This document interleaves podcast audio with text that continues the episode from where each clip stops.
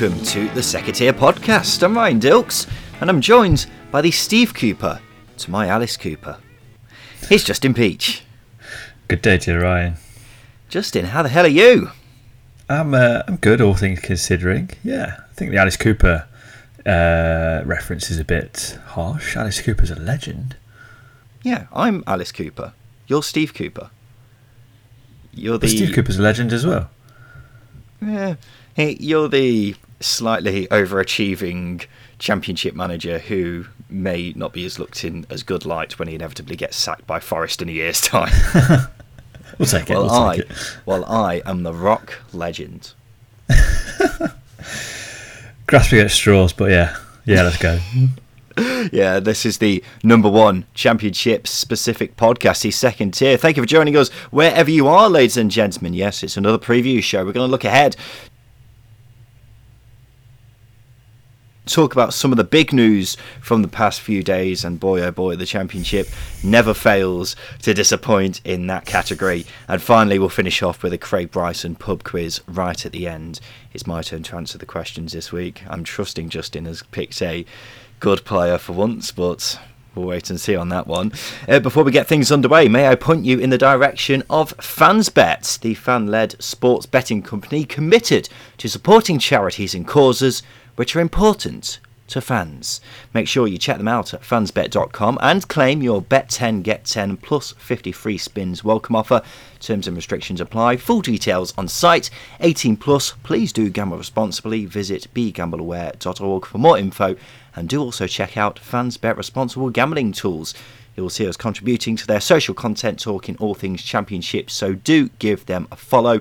And we have very much enjoyed that over the past week, haven't we, Justin? Giving our thoughts Oh, yes. in very quick fashion. Um, so yeah, keep an eye out for that on uh, on Twitter. It's good fun, isn't it? Uh, right, Justin. Let's talk about some of the big games in the championship this weekend. We'll start off with Stevie Coops' first game in charge of the Tricky Trees. It's Forest v Millwall, Justin. Uh, if you're Steve Cooper, would you be looking at this game and thinking this is a good chance to get three points on the board in your first game? Millwall. Um, I don't think so. I think you, you're looking to just get off to a steady start, uh, a more positive start um, than than perhaps Chris Hughton uh, has got Forest fans uh, used to. Essentially, um, Forest haven't won at home in five, and they've conceded at least two goals in each of those games. I think Forest fans will just be looking for a performance that they see a, a- light at the end of the tunnel because it's been a rough ride for them uh, in terms of style of play, performances, um, and in terms of Steve Cooper, it's a very difficult game as your first game. Um, we know what Gary Rowett's like, Gary Drawett, shall we say? Um, so it's going to be a difficult, difficult game for. Um, I didn't write that down, by the way. I had to, I had to lay it in. Um, yeah, it's going to be a difficult game for Forest. Um, I think, yeah, I'd agree with you. Forest fans will probably be hoping for an instant sign that Steve Cooper is going to be the man to finally make this club, uh, club progress. But considering how crap they've been so far this season, then I think just signs, small signs of progression will be good enough for me anyway. Um, tighten up that defence will be the first thing, and Steve Cooper, as we saw with Swansea last season, one of the best defences in the division. Um, that'll be his first task, I'm sure, and then it's building up towards the other end of the pitch where Forest have equally been not very good so far this season. Um, But if they show signs that they are willing to play a more expansive style of football, then I think that will please Forest fans because under Chris Hughton, they've been, you know, subject to some turgid performances recently, and that's not been um, helped by the tactics that Chris Hughton likes to employ. Having said that, Steve Cooper isn't necessarily the most adventurous in his tactics either. But um, I, I wonder if he will look at what Forest fans have been saying about Chris Hughton's style of play and be thinking to himself, maybe we have license to be a bit more adventurous. It's a good, it's a good, uh, it's a good theory, I guess. Um, I think being more expansive isn't necessarily where Forest need to go. They just need to be a results orientated side, especially in the interim while Steve Cooper finds his feet.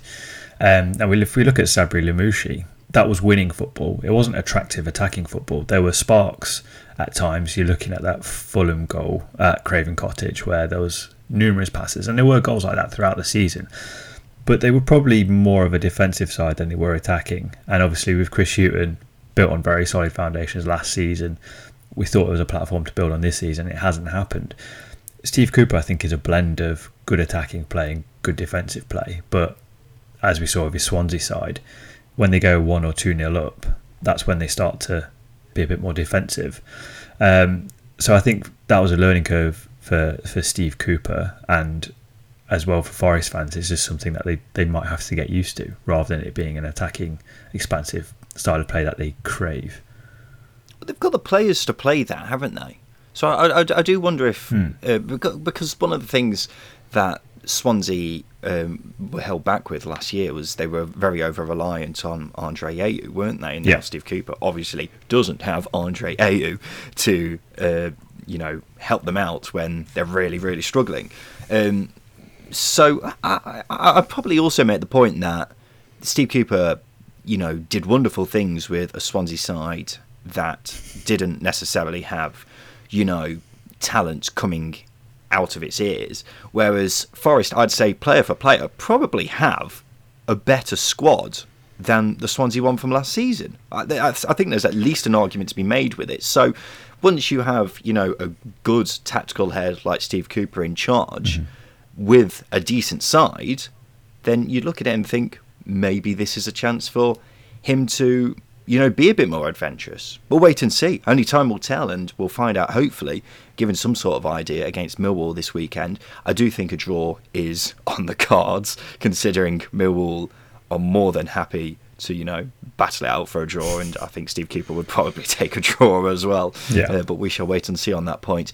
Let's go to West Brom v QPR, Justin, which at the start of the season you'd have said would be a cracker. And I think, I think it still is a cracker because both teams started well, but now both are without a win in their last three. What would you say has gone wrong for these two recently? Uh, well, I'll start with QPR. They're, they're, they're still creating chances. They're not putting them away as often as or as efficiently as they were earlier on in the season. Um, I think they were outperforming their XG at one point, which is not a good place to be. But they started to pick up in terms of chance creation, which is which is always good. Um, so yeah, it's it's it's creating more chances, but also not giving teams too many chances. They've given teams too many head starts, and they've looked a bit uh, soft defensively. Uh, I think would be the, the technical technical way of saying it. So it's it's being a little bit more resolute um, defensively as well as a bit more ruthless in front of goal. I think Charlie Austin's going to be back, and he obviously scored twice in midweek against Everton in the cup, which you always want your strikers to be in form. And he's, he's coming up against West Brom, uh, his former club. As for West Brom, they've looked absolutely fine. Just fine though, because they just haven't been putting the ball in the back of the net. It's it's, it's down to that. They've been misfiring, haven't they? Um, so if they start to put chances away, if they if they get that, if they get one chance and put it away, I think um, I think there'll be two or three for West Brom. It's, it'll be one of those games. Yeah, it's interesting for West Brom because they scored 12 in their first five games and have only managed two in their last three. But I don't mm. think, in terms of you know, creating chances, they're necessarily too different. I wonder if it may be a case of teams potentially not figuring yeah. them out, but going some sort of way towards that.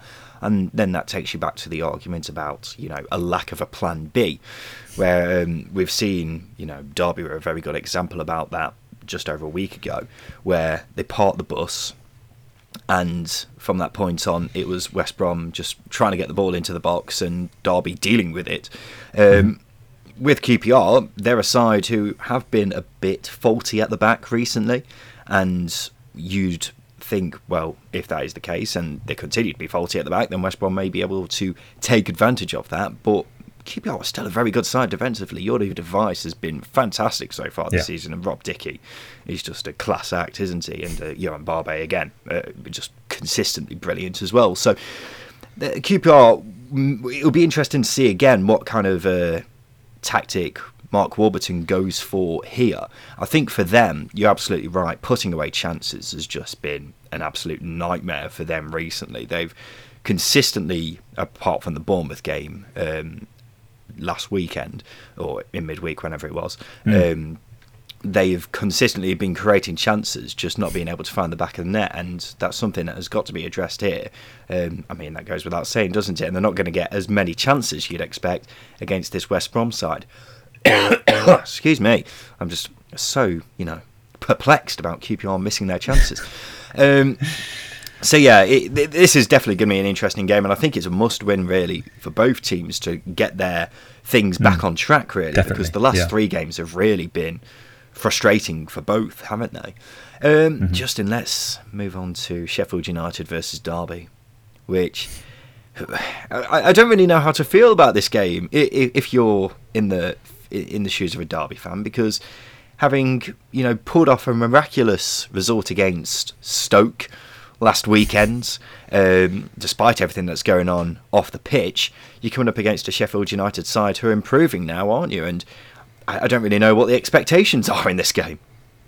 I think it's just get performance and, and leave it all on, all out on the pitch because I do think Derby have got the quality to stem Sheffield United. I don't think Sheffield United are that much of a scary side. I, West Brom, I, I, honestly I thought West Brom would do Derby about three or four nil, and if it wasn't for Kelle Roos, that could have been the case. Um, now going into this game, I think they're they're two possession based teams who, um, you know, with Derby, they've got this resurgence that they, they want to put out because of everything that's going on. They're backed by a sold out away end. So I wouldn't be surprised to see a result here from, from Derby's perspective, but obviously with the quality that Sheffield United have, um, and the the good form of, of key players like Billy Sharp, for example, and and Morgan Gibbs White, obviously, it's it's an interesting game from from that perspective as well. Um, I do fancy a score draw, and I think the key to this game is Morgan Gibbs White and Ravel Morrison because they both have a similar profile where they like to find space, they like to impact the final third, and it's going to be those two are going to have uh, an impact. Whoever's kept the quietest, I think the result will swing swing their way. Well, the opposite way. I mean, fair. Fair play to Derby fans for selling out yeah, the away end, considering tickets are thirty-seven pounds, um, and with everything that's going on off the pitch, then I, don't think many people would have uh, blamed them, but nonetheless, fair play to that. But from a Derby perspective, this is a bad time to come up against Sheffield United, isn't it? Who are looking like a rising phoenix at the moment and are looking very dangerous, especially Morgan Gibbs White, who is just such a talented player. I can't get enough of him at the moment. He's such a joy to watch. And in that whole game at the weekend, everything just seemed to go through him. So Derby will be fully aware that if they are going to stop Sheffield United, they need to keep a tight leash on him. That's not to say they haven't got other players who will hurt you, like Iliman Ndiaye, who was fantastic uh, mm-hmm. just over a week ago. Um, they, have got plenty of players who can hurt you, but Morgan Gibbs White is looking like the real danger man for Sheffield United at the moment. But considering Derby, really solid defensively, they'll be uh, fancying their chances here. Having said that, Sheffield United will also be fancying their chances of mm-hmm. getting three points here against a Derby side who have more than just problems on the pitch. Let's go to our final game that we're previewing in the midweek Justin. That is Bristol City versus Fulham. Bristol City, who can't win at home, haven't won at home since January, coming up against probably the best side in the division. 1 0 Bristol City done. You're calling it now. It's, yeah. The thing is with Fulham, they are struggling a bit at the moment, aren't they? They're, we're seeing two sides of Fulham. We saw, you know, the one that lost to Blackpool at the weekend, and then, uh, well, the weekend before, I should say, and then um, they lost to Reading at the weekend just gone, but then they absolutely smashed Birmingham in midweek mm-hmm. as well. So I'm not really sure what to expect from this Fulham side at the moment, who are showing signs of weakness. It's a, it's a strange one, isn't it? Because obviously, coming out of a three game week, um, both West Brom and Fulham have, have picked up three points each. Fulham have just won one game out of the three, and uh, and West Brom have drawn all three. Um, so yeah, it's been a bit of a strange one for both of those sides, and obviously for Fulham, they they went away to Blackpool. You expect a, an onslaught there, but Blackpool nicked the nicked the one 0 win. Um, and then there's the Birmingham City game, and then there's the game of the weekend against Reading, where they created so many chances, and again, just didn't put them away.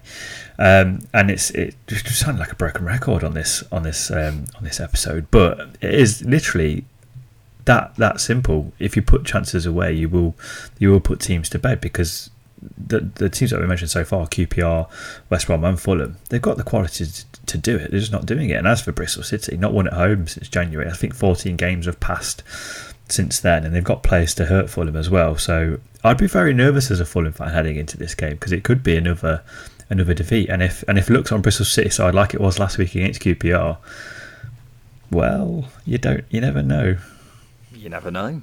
With, with Fulham, it, it is incredibly frustrating how many chances they create, but just don't put them away. And if if it is another game where that does happen, then I, I think it'll be fair to raise plenty of question marks about Fulham and whether they are this unbeatable force that we saw earlier in the season who looked mm-hmm. like they were going to crush anything that stood in their way.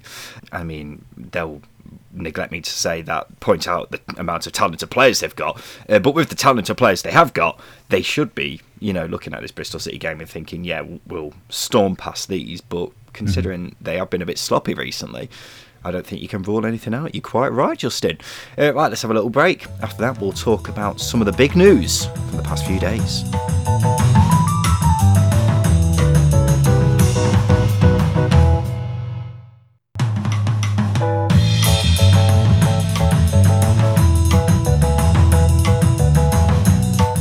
Welcome back to the Second Tier Podcast, and now it's time for this.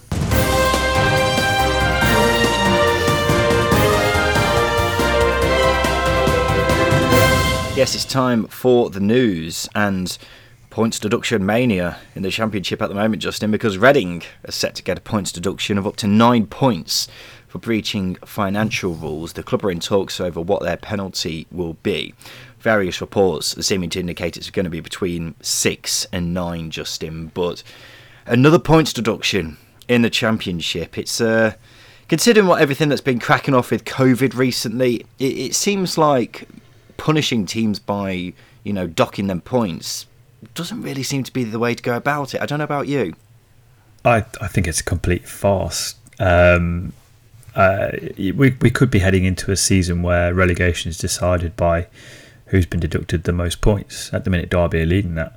Um, Reading are, are next. Uh, who's after Reading? Maybe Birmingham City, maybe Forest. If we were to speculate, you know those those teams who they they, they do cut FFP or profit and sustainability quite close of, of late, but it's farcical. Yeah, why should you punish teams? I know it's in the rules, but why punish teams for overspending when you should be helping them?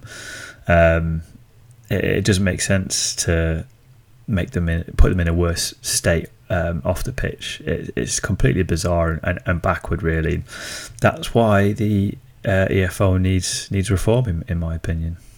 If I was to play devil's advocate, though, clubs in the Championship have been, you know, spending beyond their means for quite some time. Derby are a prime example of that. Look where they are now. Reading are another one who have been doing that for quite some time. I remember in the is it the 2018-19 season yeah. when they were spending four times on hmm. wages mm. what they're making in their income, which is just mental, absolutely mental.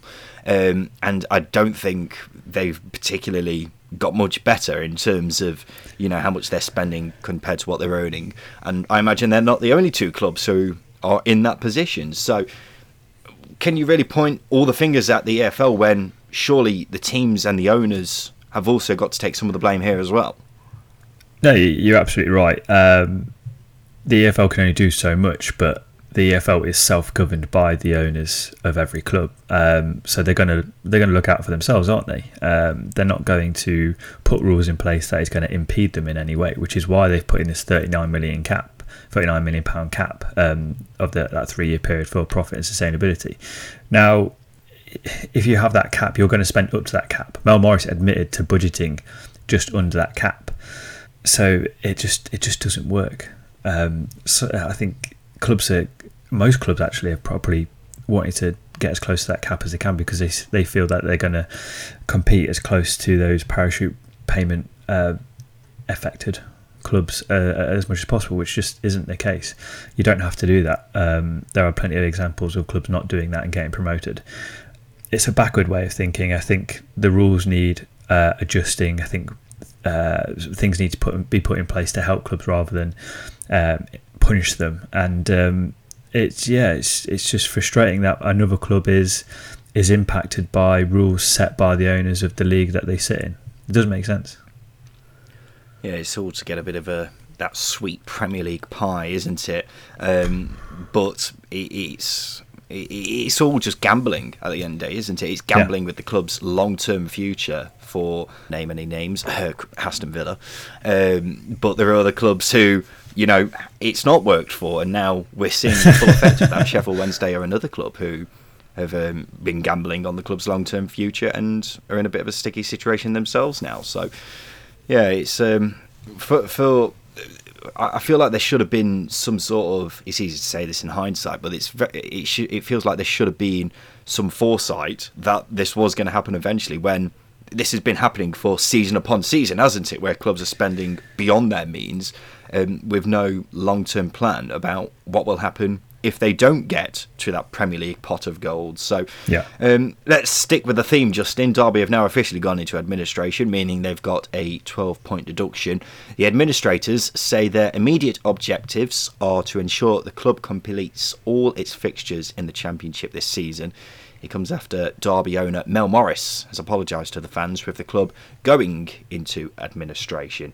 Um, as a Derby fan, what would you say to the administrators who have come into your club um, and are now trying to figure out how to sustain the long term future? Pull your finger out. Simple as that. Um, the administrators? Uh, yeah, absolutely. It's been well documented that administrators are just in it for themselves. Um, I don't want to be too critical of administrators, but they get paid as well. Um, it costs Wigan two million pounds um, for their season uh, in which they were administration for. Um, so they want to not drag the process out for as long as possible. They but they're interest they're they're, they're impacted by the, the administration themselves because obviously they get paid for as long as it, it takes. So in pulling their finger out and finding a buy for the football club and getting the club on on a stable path and, and making sure jobs are secure. Yeah, I think pulling the finger out is the, the thing that I would say to them because it Derby are, Derby are a big football club, um, and for a long time, the EFL and other chairmen have wanted to make an example of them. But now's the time to eradicate all of that and, and move on. And, and, and in finding a new buyer and, and closing that chapter is the, the quickest way that's going to happen and the best way it's going to happen. Seems like saying to the administrators who have at the time of recording, only been at Derby for a matter of hours, telling them to pull the finger out is a bit harsh, Justin. I don't care. I, I, this this is it's my football club, um, and I want my football club to be safe. I want to I want a, a football club to support at the end of the day, and uh, if the administrators aren't doing their job, then that's not going to happen. So yeah, you've been in the job for three hours. Don't care. Get your finger out. Let's go.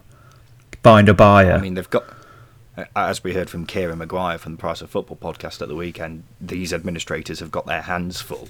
Um, I, I, think I'm right in saying, as administrators go as well, they are top tier administrators, which will be good news for Derby fans. But as I said, they've got their hands full trying to figure out the long term future of the club, who's going to buy it, that kind of thing, and where the hell they're going to get any money from.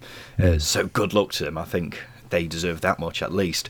Uh, meanwhile, Wayne Rooney is paying for players and staff away travel and accommodation out of his own pocket and has also promised to help support staff who were set to lose their jobs. I, I tell you what, I, I, feel like this time six months ago, Wayne Rooney was getting, you know, battered by Derby fans all over the place, wasn't he? Mm-hmm. Um, not as much as the owners for not giving communication to the fans, but Rooney is really coming out of this whole saga as you know a top top bloke, isn't he? No matter what the media says about him, he is really showing that he is a top bloke at the end of yeah, it's, um, he's showing that he's a good manager as well. Um, he's leading the football club. The, the football club's not had leadership for as long as I can remember, maybe since 2014, 2015, when, when the club changed hands to Mel Morris.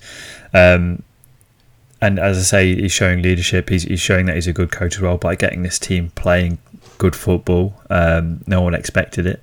To, for them to only be on minus two at the moment is a, a, a godsend, really. It's a massive surprise to everyone.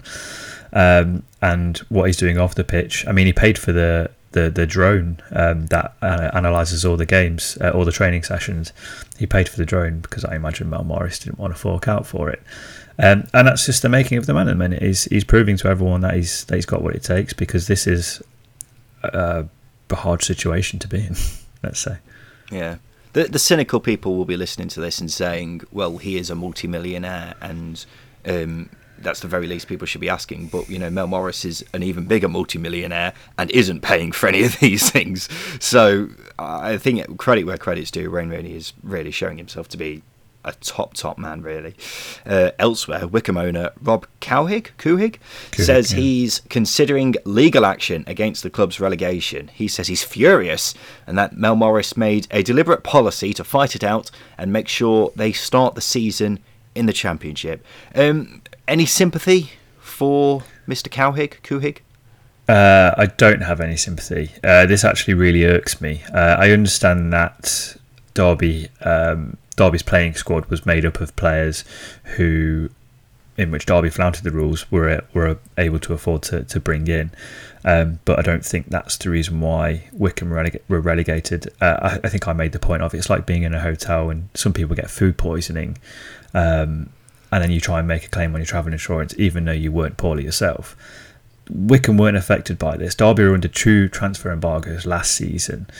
Um, uh, and in fact, Wycombe got into the league because of uh, when they were outside the playoffs based on PPG. If I was to, to, to lay that one in, in there as well, I, I don't have any sympathy for Rob Couhig. I think they need to get on with things. I don't think they've lost out because of Mel Morris's overspending. I think they lost out because, to be blunt, they weren't good enough to stay in the league. It's a fair point.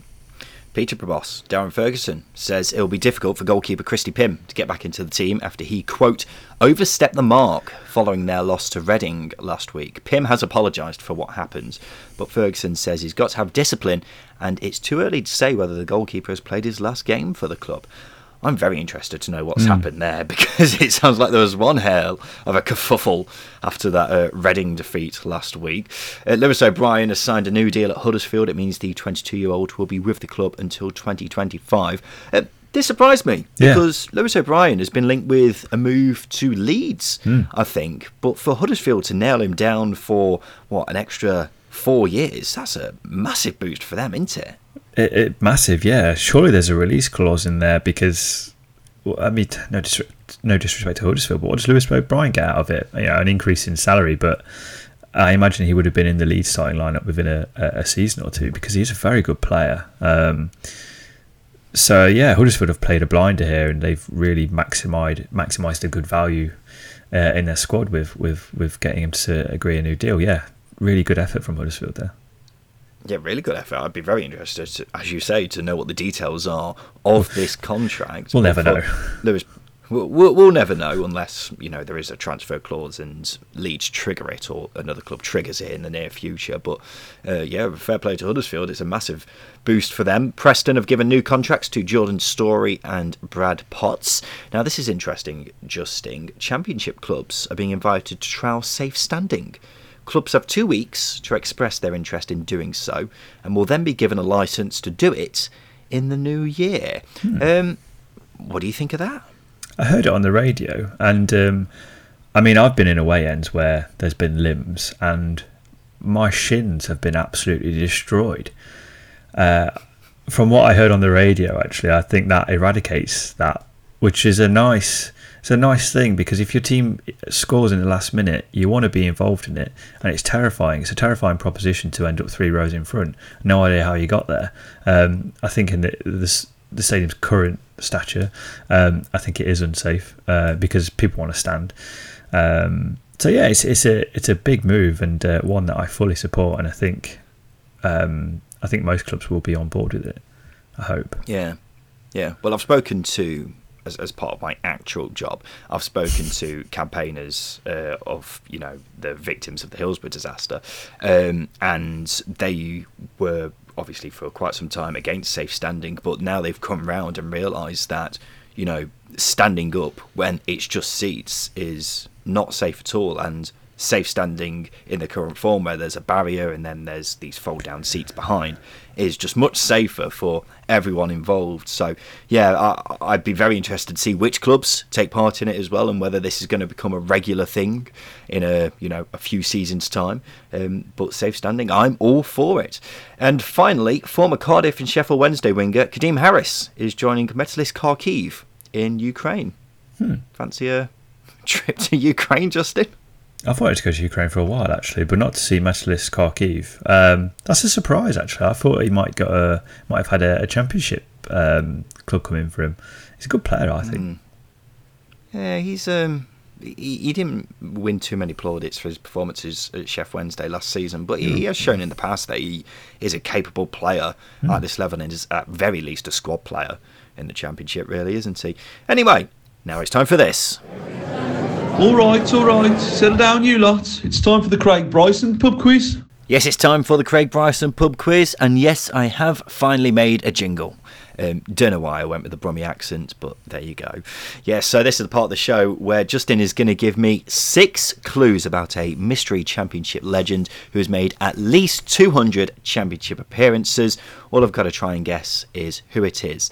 Uh, so far this season, I am 1 0 up. Justin is yet to get off the mark yet, despite having three goes at it so far. This is my third go, so I've got a chance to double my lead and uh, really make Justin sweat over the next couple of weeks or so. So, uh, Justin, let's kick things off, shall we? Can you give me the first clue in the Craig Bryson pub quiz this week? I have made 289 appearances, scoring 27 goals. Hmm, okay. That sounds like a centre midfielder. I will go with Dean Whitehead. No, no, it's not. I, I, am sure you. Dean Whitehead's one of them ones that you say quite often as a first guess. Yeah, he's, the, he's he's one that always comes to my head for some reason. Nonetheless, next one, please. I started my career at Colchester United, where I made 136 appearances before moving on to Reading. Is it Greg Halford? Poppies.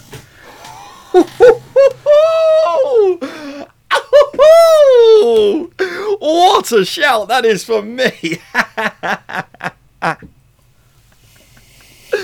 Two, ladies and gentlemen, count them. Two clues in. Surely that deserves some sort of bonus points for me there, because that was a class act in Championship. Craig Bryson pub quizzing right there. Justin head in his hands. He can't believe what's happening here. I have just dropped a massive bombshell there. Justin, how are you feeling? I think my reaction said it all. Just literally fall away in my chair, going, "Oh piss!" Pretty disappointed. For, out of interest, what were the other clues? Uh, my career then stalled when I moved to Reading, where I only made three appearances, and then I moved on to Sunderland, where I only made nine appearances before I had loan spells at Charlton and Sheffield United in the Championship. I then moved to Wolves before dropping into the Championship with Portsmouth. That's probably where he had his best spell. Before spells at Forest, Brighton, Rotherham, Birmingham City, and Cardiff. I am. Some... What, I... Oh, you're still going? Yeah, okay, there's more on. clues. I they're pretty long clues to be fair. I'm something of a utility player, playing right back, right midfield, centre midfield, and as a striker, where I actually scored six goals in nine games. Mm. The final clue is a good one. I once joked about Derby calling their game off because of snow, despite no snow being present in the car park, before my car also got stuck in snow. that happened. I, I enjoyed that last clue. Um, yeah, Greg Halford. To be fair to you, I've been critical of the players that you've picked for the Craig Bryson pub quiz uh, earlier this season, but that one is more acceptable, in my opinion. I feel like if you played Football Manager sort of the mid to late noughties, this was an easy one because Greg Halford was one of those players that you'd pick up because he could play right back, because he could play right mid and up front as well, and he was very nifty in sort of FM 08 and, and what have you. If my memory serves me right, he also had a very good long throw which I was always yeah. very keen on in my early days of Football Manager because I am a shithouse. Um, nonetheless, ladies and gentlemen, this has been the Second Tier Podcast and this has been the midweek preview show. Um, may I remind you that Who Knows Wins this week? The big prize, the win pot, is £1,200. All you've got to do to enter the league is pay £3 and you'll be in with a chance of winning. All you've got to do is correctly predict the most correct I've said correct twice there. Uh, championship results from the 3 p.m. games on Saturday, and you'll be in with a chance of winning. Why not give it a go? Um, and you can also enter multiple times if you really fancy your chances. So yeah, make sure you download the app now. Who knows wins and join our league. All you got to do is enter the code second. So this has been the second tier podcast. We'll be back on Sunday to review all the games from the past weekend. I've been Ryan Dilks. I've been Justin Peach. Thank you for listening.